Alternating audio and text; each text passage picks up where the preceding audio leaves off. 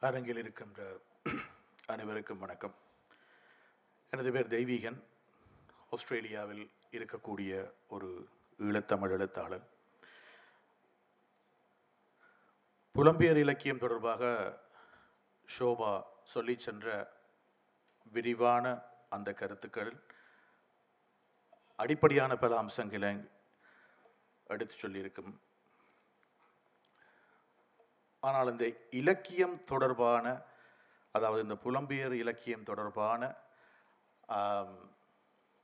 வகைமைகளை அல்லது இன்று எட்டியிருக்கும் இந்த புலம்பெயர் இலக்கியத்தின் வகைமைகளை எவ்வாறு நான் பார்க்கின்றேன் என்பதனை இந்த அரங்கில் முன்வைக்கலாம் என்று நினைக்கின்றேன். புலம்பெயர் இலக்கியம் ஒரு மூன்று வகையான கட்டத்தை அடைந்திருக்கின்றது என்று நினைக்கின்றேன். அதாவது முதலில் ஷோபா கூறியது போல எழுபது எண்பதுகளிலே நடைபெற்ற புலம்பெயர்வு என்பது ஈழத்தமிழர்களுக்காக இருக்கட்டும் தமிழக மலேசிய சிங்கப்பூர் எழுத்தாளர்களுக்காக இருக்கட்டும் அனைவருக்குமே ஒரு நினைந்துருகும் இலக்கியத்தை படைப்பதற்கான உந்துதலை ஏற்படுத்தி இருந்தது. அந்த காலகட்டத்திலே அந்த எழுத்துக்களை ஒருவித நினைந்துறுதல் இலக்கியம் என்று தமிழகத்தில் வகைப்படுத்தி இருந்தார்கள். அந்த வகையான இலக்கியங்கள் அந்த வகையான எழுத்துக்கள் முன்வைக்கின்ற பொழுது முன்வைக்கப்படுகின்ற பொழுது தமிழகத்தில் இருக்கக்கூடிய தீவிர இலக்கிய விமர்சகர்கள் அது தொடர்பான வெளிப்படையான தங்கள் விமர்சனங்களையும் வெளிப்படையான தங்களது மதிப்பீடுகளையும் முன்வைத்திருந்தார்கள். குறிப்பாக சுந்தர ராமசாமி உட்பட பலர் கூறியிருந்த கருத்துக்கள் அதாவது இவர்கள் புலம்பெயர்ந்தவுடன் தங்கள் பாடுகளை தொடர்ந்து எழுதி கொண்டிருக்கிறார்கள். அவர்கள் விட்டு சென்ற விட்டு வந்த களம் விட்டு வந்த மண் விட்டு வந்த மக்கள் இவர்களை மறக்க முடியாத ஒரு புள்ளியிலிருந்து பேசிக்கொண்டிருக்கிறார்கள். இது எவ்வளவு தூரம் ஒரு இலக்கியத்துக்கு அணுக்கமாக வந்து நிற்கப் போகின்றது என்பது சந்தேகம்தான். ஆனது ஓரளவுக்கு ஒரு ஆத்மார்த்தமான எழுத்துக்களாக பிரதிகளாக தொடர்ந்தும் வந்து கொண்டிருப்பதற்கான சாத்தியக்கூறுகள் இருக்கின்றன. ஆனால் இன்னும் ஒரு பத்து பன்னிரண்டு வருடங்களில் அவற்றுக்கான தேவை இல்லாமல் போய்விடக்கூடிய சாத்தியக்கூறுகள் இருக்கிறது. அல்லது அவை மருகிவிடும் என்று கூறியிருந்தார்கள். ஆனால் ஈழத்தின் பேராளுமைகளான எஸ்போ டேனியல் போன்றவர்கள் தொடர்ந்து கூறிக்கொண்டிருந்தார்கள் அதாவது இனிவரும் காலத்தில் இலக்கியத்தில் மிக முக்கிய பகுதியாக மிளிரப்போவது என்பது புலம்பெயர் இலக்கியம் என்று கூறியிருந்தார்கள். அந்த காலகட்டம் ஒரு முதல் பகுதி என்று எடுத்துக்கொண்டால் அந்த நினைந்துறுதல் இலக்கியம் என்பது ஒரு காலகட்டத்திலே ஒரு ஜனநாயக வெளியின் ஊடாக ஷோபா சற்று முன்னர் கூறியதைப் போல ஈழத்தமிழ் மக்களது அரசியல் அபிலாஷைகளை மத அடிப்படைவாதத்துக்கு எதிரான கருத்துக்களை சமூக தலைகளுக்கு எதிரான எழுத்துக்களை விரிவாகவும் விளக்கமாகவும் சுதந்திரமாகவும் முன்வைப்பதற்கு புலம்பெயர் இலக்கிய வழி வழி கொடுத்திருந்தது என்று கூற வேண்டும். அது ஒரு இரண்டாவது பெரிய காலகட்டம் என்று நான் பார்க்கின்றேன். அந்த காலகட்டத்திலே இப்படியான பல்வேறு எழுத்துக்கள் வந்தன. அந்த காலகட்டத்தில் தான் கிட்டத்தட்ட துறைசார் எழுத்துக்களும் அதிகம் வெளிவந்திருந்தன. அதாவது சற்று விளக்கமாக கூறப்போனால் என்று எவ்வாறு கார்த்திக் பாலசுப்ரமணியத்துடைய நட்சத்திரவாசிகள் ஒரு துறைசார் எழுத்துக்களாக இருக்கிறதோ இன்று எவ்வாறு கண்மணியுடைய இடபம் நாவல் ஒரு பங்குச்சத்தை தொடர்பான விரிவான தகவல்கள் அடங்கிய ஒரு பிரதியாக தொழில்துறைதார் பிரதியாக நாவலாக வெளிவருகிறதோ அதே போல தொண்ணூறுகளில் வெளிவந்த நடேசனுடைய அசோகனின் வைத்தியசாலையாக இருக்கட்டும் அதாவது புலம்பெயர் பிரதி. அதே போல ஆசி கந்தராஜாவினுடைய கருத்து கொழும்பான் எனப்படுகின்ற புனைவு கட்டை கட்டுரைகளின் தொகுதியாக இருக்கட்டும் இவையெல்லாம் புலம்பெயர் இலக்கியத்தில் கிட்டத்தட்ட அந்த கால பகுதியில் வந்த ஒரு தொழிற்துறைசார் எழுத்துக்களாக வெளிவந்து கொண்டிருந்தன.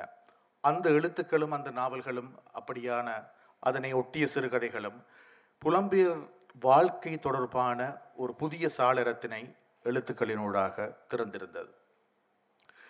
அந்த காலகட்டம் தற்பொழுது என்ன நிலைக்கு வந்திருக்குது என்று சொன்னால் கூடிய அளவுக்கு அந்தந்த நிலத்தில் இருக்கக்கூடிய மக்களுடன் நாங்கள் எவ்வாறான உறவுகளை வைத்திருக்கின்றோம்? அங்கு இருக்கு அங்கு வந்து எவ்வாறான ஒரு பண்பாட்டு முரண்பாடுகள் எமக்கு ஏற்படுகிறது? அங்கு எவ்வகையான ஒரு கலாச்சார சிக்கல்களை புலம்பெயர்ந்த மக்கள் எதிர்கொள்கிறார்கள். இவர்கள் இவற்றையெல்லாம் நாங்கள் இவ்வளவு காலமும் ஒரு பயண இலக்கியமாகவும் ஒரு பகடி இலக்கியமாகவும் பார்த்து வந்த நாங்கள் இனி ஒரு அக உணர்வுசார் பிரச்சனைகளாக இலக்கியத்தில் அணுக வேண்டிய தேவை என்ன என்பதனை இப்பொழுது புலம்பியர் இலக்கியம் நேரடியாக தரிசித்துக் கொண்டிருக்கின்றது என்று நான் பார்க்கின்றேன்.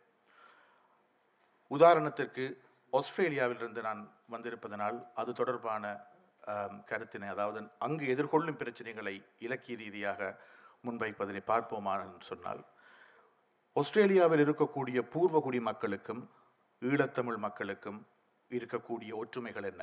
அவர்கள் சந்திக்கக்கூடிய சவால்கள் மண் சார்ந்து அவர்களது இலக்கியம் சார்ந்து அவர்களது இருப்பு சார்ந்து சந்திக்கக்கூடிய சவால்களை சமாந்தரமாக ஈழத்தமிழர்கள் எவ்வாறு புரிந்து கொள்கிறார்கள். எங்களுக்குரிய எந்தெந்த புள்ளிகளிலே நாங்கள் ஒற்றுமையாக செல்கின்றோம் என்பனவற்றை இலக்கியமாக எழுத வேண்டிய காலகட்டம் இன்று வந்துவிட்டது என்று பார்க்கின்றேன். அதே போல தமிழ் அல்லாத ஆஸ்திரேலியாவில் இருக்கக்கூடிய ஏனைய புலம்பெயர் இலக்கியவாதிகள் ஆப்கான் இலக்கியவாதிகளாக இருக்கட்டும் ரஷ்ய இலக்கியவாதிகள் மற்றும் ஏனைய அதாவது புலம்பெயர்ந்த அவ்வகையான வாழ்க்கையை தங்களுடன் ஒப்பிட்டு பார்க்கக்கூடியவர்கள் இந்த மாதிரியான இலக்கியங்களை மிகவும் கூர்மையுடன் தற்பொழுது எழுதி வருகிறார்கள். அதே போலத்தான் தமிழிலும் அவ்வகையான இலக்கியங்கள் வர வேண்டிய தேவை இருக்கின்றது. ஆனால் மிக சில சில பிரதிகள் தான் தற்பொழுது வந்து கொண்டிருப்பது. நமக்கு தற்பொழுது வந்து கொண்டிருக்கின்றதனை நாங்கள் பார்க்கலாம். இதனை போல கனே கனடாவிலும் அதே வகையான ஒரு களத்தினை நாங்கள் பார்க்கின்றோம். கனடாவில் இருக்கக்கூடிய பூர்வ குடிகளுடன் இங்கு இருந்து செல்லக்கூடிய அதாவது ஈழத்தமிழ் புலம்பெயர்ந்தவர்களாக இருக்கட்டும் தமிழகத்தில் இருந்து புலம்பெயர்ந்தவர்களாக இருக்கட்டும் எவ்வகையான வாழ்க்கை சிக்கல்களை நாங்கள் அங்கு ஒப்பிட்டு பார்க்கக்கூடியதாக இருக்கின்றது என்பதை நாங்கள் தற்பொழுது இலக்கியத்தின் வாயிலாக அறிகின்றோம். ஆகவே இந்த வகையான இலக்கியம் தற்பொழுது ஒரு புது அதாவது மூன்றாவது கட்ட புலம்பெயர் இலக்கியம் மாத்திரமல்லாமல் ஒரு புதிய தலைமுறை இலக்கியம் மாத்திரமல்லாமல் அடுத்த கட்ட இலக்கியத்துக்கான ஒரு அத்திவாரத்தை போடுகின்ற இலக்கியமாகவும் இருக்கின்றது. அடுத்த தலைமுறையின் இலக்கியம் என்பது தமிழில் வரக்கூடிய சாத்தியக்கூறுகள் அங்கு இல்லை. நிச்சயமாக ஆங்கிலத்தில் வந்து வர போகின்ற சாத்தியங்கள் தான் அதிகம் இருக்கும். இருந்தாலும் கூட அவை தமிழ் புலம்பெயர் இலக்கியமாகவே இருக்கப் போகின்றது. ஏனென்றால் அவர்கள் சந்திக்கக்கூடிய சவால்கள் எனப்படுவது தமிழ் கண்கொண்டு பார்க்கக்கூடிய சவால்களாகவே இருக்கப் போகிறது. ஒரு தமிழ் கண்ணால் பார்க்கக்கூடிய அந்நாட்டு வாழ்க்கை ஒரு தமிழ் மனதினால் பார்க்கக்கூடிய அங்கு இருக்கக்கூடிய சிக்கல்கள் அவை யாவும் மொழி என்ற ஒரு வேற்று ஊடகத்தினால் வந்தாலும் கூட அவை தொடர்ந்துமே தமிழ் புலம்பெயர் இலக்கியமாகத்தான் தொடர்ந்தும் இருக்கப் போகின்றது. அந்த ஒரு நாலாம் கட்டத்துக்கான ஒரு இலக்கியமாகவும் இன்று இந்த மூன்றாம் கட்ட இலக்கிய உரையாடல் இலக்கிய விவாதங்கள் என்பவை தற்பொழுது நடைபெற்று கொண்டிருக்கிறது. ஒப்பீட்டு ரீதியில் பார்க்க போனால் அவ்வகையான பிரதிகள் தற்பொழுது வந்து கொண்டிருப்பது மிக குறைவு என்றுதான் கூற வேண்டும். ஷோபா அவர்களது ஆரம்ப காலகட்ட கதைகள் தற்பொழுது எழுதக்கூடிய சில சிறுகதைகளை நாங்கள் அவ்வகையிலே உதாரணமாக எடுத்துக்கொள்ளலாம் ஆஸ்திரேலியாவில் இருக்கக்கூடிய அறியப்படாத பல எழுத்தாளர்கள் யோகன் மற்றும் க- கனடாவில் இருக்கக்கூடிய ஜேகரன் போன்றவர்கள் அப்படியான பிரதிகளை முன்வைக்கிறார்கள் அப்படியான சிறுகதைகளை பேசுகிறார்கள். அவைதான் இனிவரும் காலகட்டத்தில் அதாவது இந்த காலகட்டத்திலும் இனி சில காலத்துக்கும் ஆன ஒரு முக்கிய புலம்பெயர் இலக்கிய பிரதிகளாக இருக்கும். இந்த வகைமைகள் தொடர்பாகவும் இது தொடர்பான வேறு கேள்விகள் இருந்தால் கேள்வி பதில் ஒரு களம் இந்த அரங்கில் இருந்தால் அதிலே நாங்கள் தொடர்ந்தும் விரிவாக பேசலாம் என்று எனது சிற்றுரையை நிறைவு செய்து கொள்கின்றேன். வணக்கம்.